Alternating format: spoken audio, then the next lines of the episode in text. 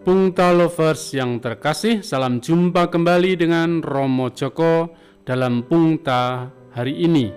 Pada peringatan wajib Santo Lukas penulis Injil. Diambil dari Injil Lukas bab 10 ayat 1 sampai 9. Renungan kita berjudul Warisan Abadi Sang Penulis. Hari ini gereja memperingati Santo Lukas pengarang Injil Lukas adalah seorang tabib berdarah Yunani. Ia lahir di Antioquia, Syria. Ia adalah murid Paulus yang setia. Ketika Paulus menghadapi pengadilan dan akhir hidupnya di Roma, ia menulis surat kepada Timotius bahwa hanya Lukas yang tinggal dengannya. Lukas adalah sahabat yang setia dalam penderitaan Lukas menulis Injil dan kisah para rasul.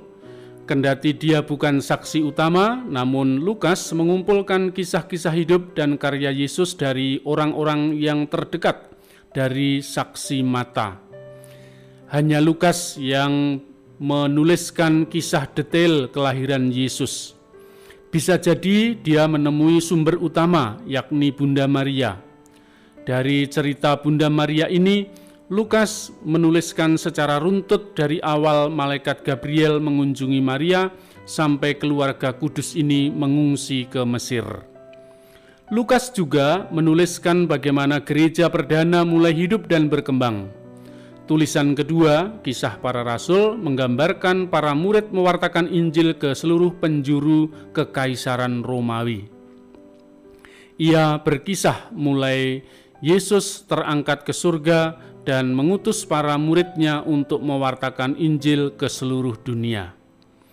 Akhirnya Lukas melibatkan diri dalam perjalanan Paulus mewartakan Injil sampai di kota Roma. Lukas menemani Paulus menjelang kemartirannya di pusat kekaisaran Romawi itu. Ia menjadi teman Paulus menghadapi hukuman mati oleh kaisar. Lukas adalah sahabat yang hadir saat dibutuhkan. Dua tulisannya ditujukan kepada Theophilus yang mulia. Bisa jadi nama ini adalah seorang tokoh.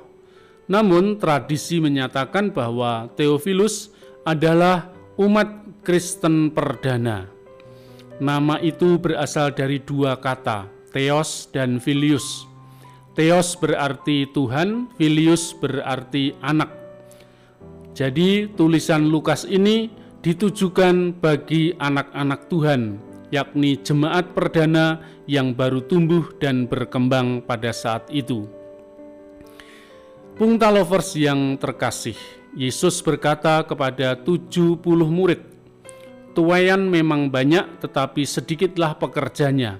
Karena itu mintalah kepada Tuhan yang empunya tuayan supaya ia mengirimkan pekerja-pekerja untuk tuayan itu.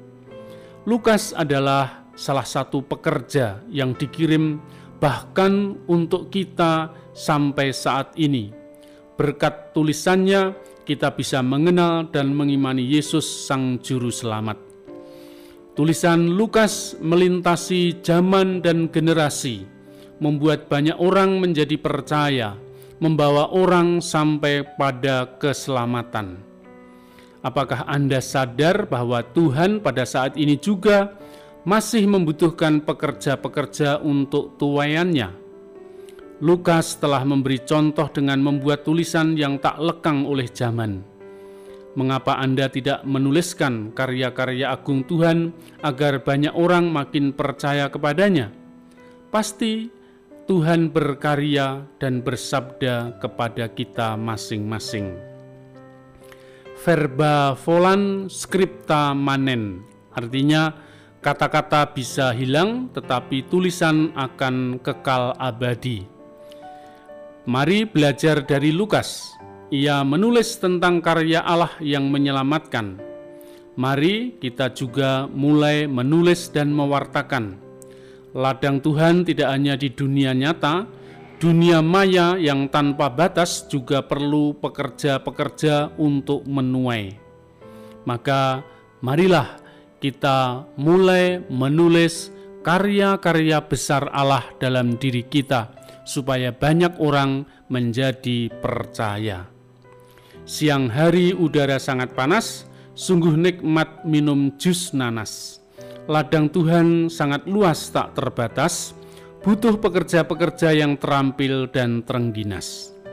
Sekian, sampai jumpa, salam sehat. Jangan lupa selalu bersyukur, kita pasti bahagia. Berkah dalam.